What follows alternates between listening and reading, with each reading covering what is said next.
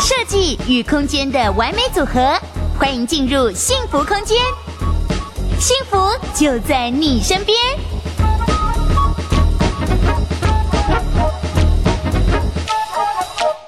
接下来我们继续回到这个合约重点的部分哦，在预售屋的方面呢，我们可以来看一下，呃，验收条款有没有哪些是我们必须要注意的地方？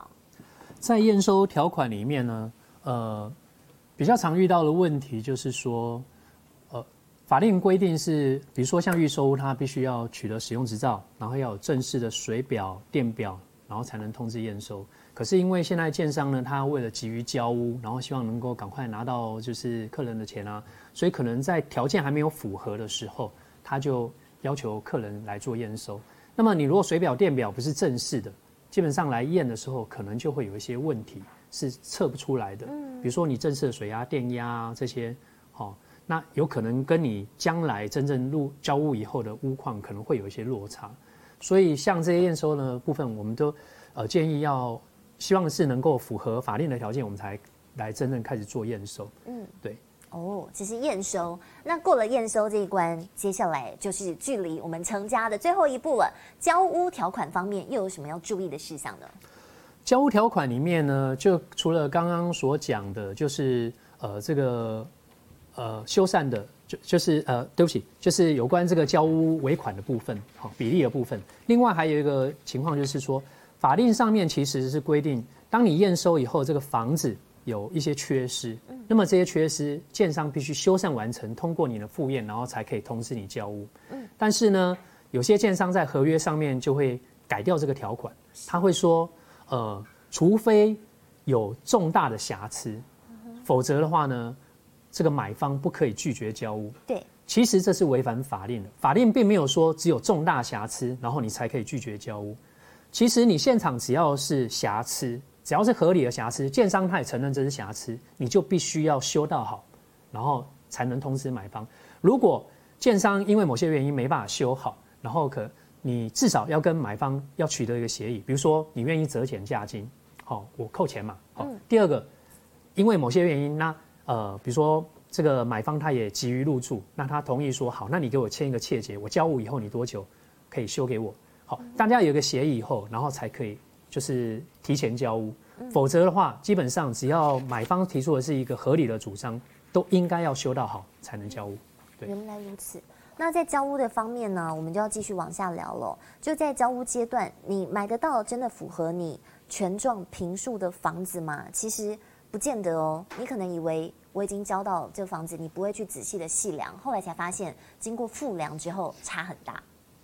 对，我昨天才接到一个客人的电话，他是气急败坏的。他不是呃委托我们的客人，但他就是打到我们公司，他就是想要委托我们去帮他付账面积。嗯，那么我一听了以后，心里大概有一点底，我就问他第一个问题说：“请问是谁告诉你你的面积有差的？”他就说：“我的装潢师傅啊，他帮我做天花板还有做地板啊。那他叫料的时候去丈量面积，他就发现我的平数差很多啊。其实我听了以后，我就心里有底，我就跟他说。”这个是这个呃，装潢师傅他错的机会哈，大概有百分之九十五哦。为什么哈？我就要稍微简单做说明。其实我们在买一个房子的时候，当然寸土寸金，我们最在意就是面积嘛。好，一平好几十万，差一点点对我来讲都是很都是吃亏的。我当然要锱铢必较。对。可是我们在买房子的时候，事实上有几个不同的面积，我们要去分辨。首先呢，第一个就是所谓的装潢面积。装潢面积，因为它是。呃，基于他要装修的空间，他才要买这材料。所以，像如果有遇到天花板的话，遇到一些梁啊、柱啊，或者一些障碍物，它事实上它可能就不会算到那个面积。再来，如果你算地板，地板也是一样，你遇到墙，那当然墙的面积就没有算进去啊。所以它的数字其实是扣掉这些结构体，扣掉一些障碍物的，这是装潢面积。那么第二种面积呢，就是我们所谓的全状面积。权状面积它的计算原则，好，根据《公寓大厦管理条例》法令的规定，它是怎样？它是，比如说，如果我这一道墙我是跟隔壁共用，那么这个墙呢，哪些是算我的权状面积？权状面积呢，就是一人一半，算到墙心。但是如果这道墙是我们自己所使用的，比比如说这个窗户，呃，这一道墙有个窗户是对外的，外面会淋到雨的，那这就是外面不可能有别人跟我共用，所以这道墙呢，就整道墙是算我们的。如果在玄关的地方，我们的大门以外是公共空间，是梯厅嘛，所以这一道玄关的这道墙呢，基本上也是我们跟公社一人一半，它的面积是这样算，所以像柱子啊，好这些墙啊，可能都会算入面积。好，这是我们的全状面积的计算方法。所以刚刚那个师傅呢，他说我们面积小很多，当然小很多，因为它的柱子啊、墙啊这些都没有记录，所以我过去的经验呢。他们这种发生错误的机会是蛮大。对，好，那接下来就跟我们的居住安全息息相关的是跟电力和消防设备有关，对不对？对，啊，不过我稍微补充一下刚刚了，好了哈，因为我准备一个资料哈，没有讲，很可惜。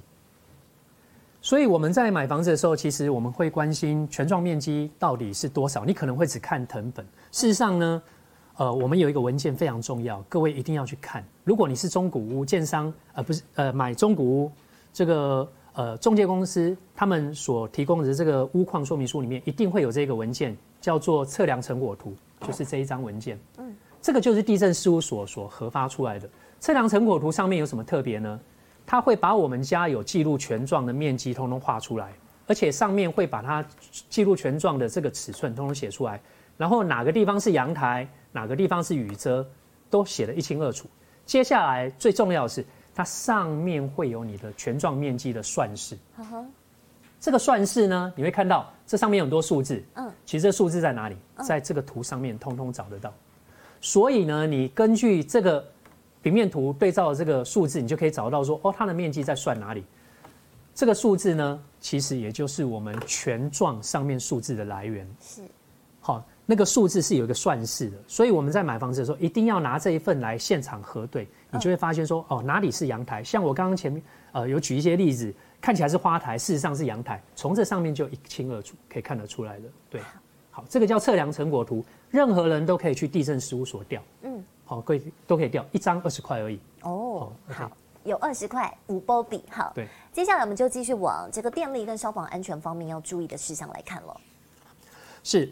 呃，其实我们在网络上会看到，呃，有很多人会分享他们验屋的一些心得啊，然后你也可以去下载很多的一些呃，教你怎么检查地砖啊，什么什么这些的表格。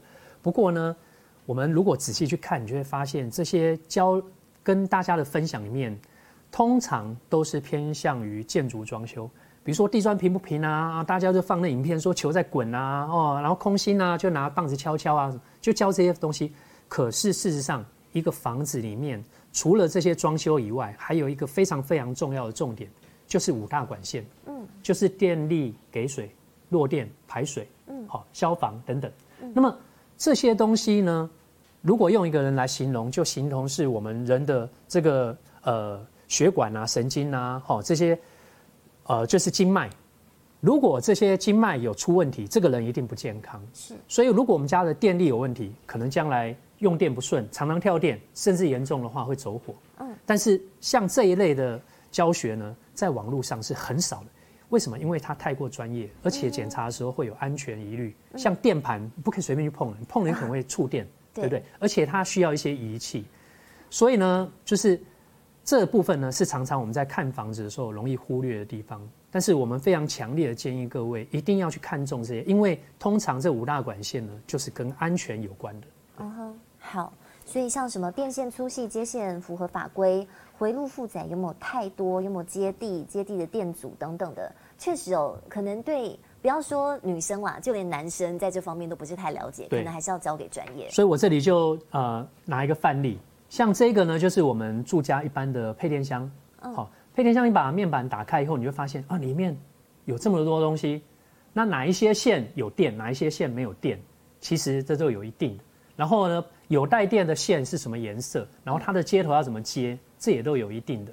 所以呢，我这里就会做一个范例说，其实它是非常的复杂。嗯。但是我们自己要去检查的时候是有安全疑虑，所以大家要非常谨慎。这部分呢，最好还是委托就是有这样专业知识的人，比如说呃水电啊、水电工啊，或者是说委托验屋公司啊这样来检查，对我们是比较有保障的。这样对。好。那么接下来呢，台湾就是这么潮湿的地方嘛，所以漏水也是很多人的心头大患。特别是如果你买的不是新屋，而是中古屋，更有这方面的问题哦。对，呃，基本上哈，水是一个很厉害的东西，嗯，就是只要会碰到水的地方，基本上都有可能会漏水。是，所以呢，会漏水的地方，哈，浴室，嗯，阳台，嗯，好，厨房。如果你是屋顶的话，就是顶的话就有屋顶会有露台，然后还有一个包括就是像你的外墙会泼到雨水的这些窗框、外墙等等都会漏水，这些地方都是我们要去检查的地方。那么检查漏水的话，当然呃如果有专业仪器是最好，比如说呃如果你是今天委托我们烟雾公司来做检查的时候，可能会用热像仪。哇，好，这就是热像仪。嗯，好，那么。这是一个对照，用可见光。对，好，这地方有漏水，你用眼睛看可能并不清楚。那么我们用热像仪来检测的时候，就发现哇，这里有这个地方其实是含水的，所以它温度比较低。那么热像仪是一个有趣的仪器哈，热像仪它其实不是在检查水，它是在检查温度。可是为什么可以看水呢？因为有水的地方它会蒸发，所以会导致温度比较低。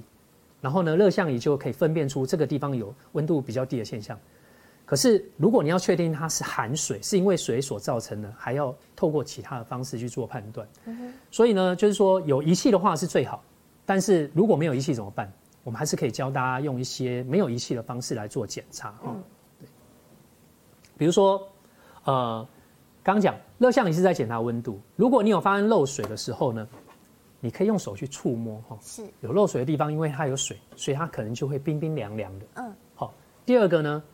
因为这个漆面哈，它是我们通常家里是刷水泥漆，如果是水泥漆的话，它是水性的，所以碰到水的时候它会变软，所以你可以去抠抠看，你抠干的地方哈，用指甲去抠，其实漆都抠不下来的。可是如果你去抠这个含水的地方，你抠抠，你发现它就会掉下来，这其实就是一个漏水的现象。当然还有很多的方式啦，比如说用颜色啊哈。或者是用壁癌啊，一些可眼睛可以看到的方式去做判断。嗯。那么呢，它有很多的方式。如果大家有兴趣的话，之后可以来跟我们做咨询，后我们也可以跟大家做分享。好，那么现在呢，就有观众提问到说，浴室的泄水的坡那些就是开始积水，那这算是瑕疵吗？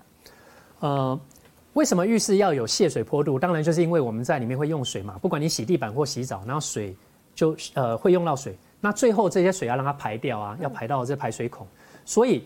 一定会有泄水坡度，可是呢，如果这个泄水坡度没有做好，就是这个地砖做的不顺的时候，导致某些地方凹下去，水就停留在这里，嗯，那就积水，这当然是一个缺失，哦，它是一个瑕疵，对，所以是可以要求建商去，对，要求他去做修缮的，对，哦。那而且发现漏水只是第一步嘛，就是漏水的成因跟如何修缮，或者说修缮之后会不会补了这个洞又出现另外一个坑，这些的问题都是息息相关。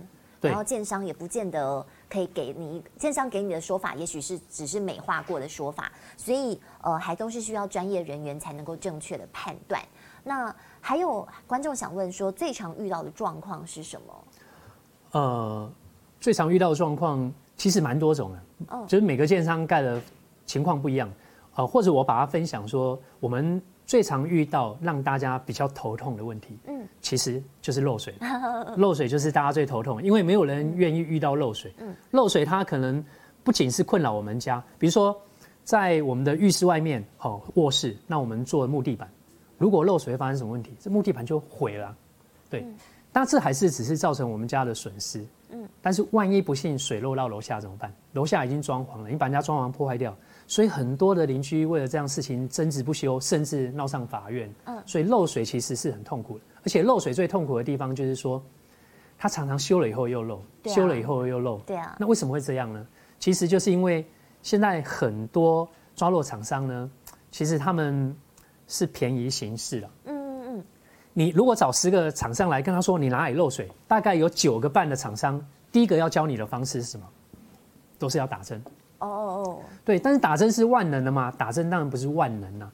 我举一个例子哈，如果我们今天遇到浴室漏水了，漏到楼下了，好，那你找一个厂商来，他说啊漏水了，好，我帮你打针。这好像什么呢？我打一个比喻，我们今天如果去吃自助餐，嗯，然后呢就包了一袋汤回来，用塑胶袋提了一袋汤回来。然后你把这个汤呢就放在桌子上，嗯，结果这个袋子破了一个洞，嗯，然后汤就流出来。然后呢就从这个桌子的缝漏到下面，漏到地上去。哎，那你就找人家说，哎，这个汤漏到地上怎么办？好，这个人来说没问题，包在我身上，我给你打针。他就把这个桌子的缝呢，用这个发泡剂啊或什么其他材料把它打起来。他说，你看汤不漏下来，可是问题解决了吗？问题没有解决啊，因为水呢不从这里漏，但是它会从别的地方跑出来。啊哈。其实这个袋子它就是像是一个防水。嗯。如果它已经发生漏水，可能是防水破了一个洞。那么你从下面打针，这个。袋子破掉的这件事实并没有得到改变，嗯，所以水它自然还是会渗出来，从别的地方跑出来。所以打针是不是真的万能的？打针不是万能的。所以呢，如果一个厂商来了，就不分青红皂白都跟你说要打针，嗯、基本上你要怀疑他到底是真是是诚实还是不诚实哈。懂。对。那很多人不知道打针是长什么样子，我就给大家看一下。嗯、我们听打针可能觉得哦，缝一针哦，其实打针的针不是像缝一针，它是蛮大支的，大概像一支笔那么粗。是。这个就是打针，好，打针，它打的这个材料哈，一般来讲就是发泡剂哈，大大部分材质市场上最多材质是属于 PU，对，好，这个 PU 的材质呢，它是软软 QQ 的，可是它也它有一个问题哈，就是它为什么可以止漏呢？就是它的功能就是打到这个缝里面以后，把缝填满，然后让水不再过来。嗯，问题是这个发泡剂呢，第一个它久了以后它会脆化，嗯，会风化，嗯。所以可能会失效。第二个，很多人可能不知道，这个发泡剂哈，它有分两种，一种是亲水性，一种是疏水性。亲水性呢，就是它容易跟水做结合。嗯。另外一种疏水性，它是会排斥水。可是这两种材料有什么差异呢？亲水性的发泡剂，它体积比较不会膨胀，哎，不会收缩。可是疏水性的是比较好，因为我们要来止漏嘛。那用疏水性，问题是它容易收缩，它收缩的时候就会产生缝隙。所以水可能又会再出来，所以我们在打针的时候，你一定要问厂商，嗯，请问你用的发泡剂是什么材质？欸、是亲水性、疏水性，然后体积会不会收缩？你用错材料，可能过两三年又要再来打针了。哇，那如果真的碰到了瑕疵，然后建商不处理，难道最后就只能上法院吗？还是说我们有别的方式可以自保？其实刚刚有说了，上法院是下下策，因为上上法院有时候你修缮的这个标的。搞不好一二十万而已，可你找个律师就要花个七八万、十万，然后呢，建商从你身上赚了几百万。今天即便你官司打赢了，嗯，建商不爽，没关系，我再找个律师来再跟你打，因为他不吃亏嘛，反正他赚的比你多。可是呢，你就要请两次律师，请三次律师，如果金额够大，那你请两三次律师，光这个钱就要花一二十万、二三十万。对。可是你的诉讼标的才三五十万的话，是，请问划算吗？你要经过三五年。所以其实诉讼不是最好的方式。嗯，一般来讲，我们还是建议能够经过透过一些调解，或者说你跟消保官去做一个申诉啊，哈，然后由他来出面，我认为这样是比较好的方式啊。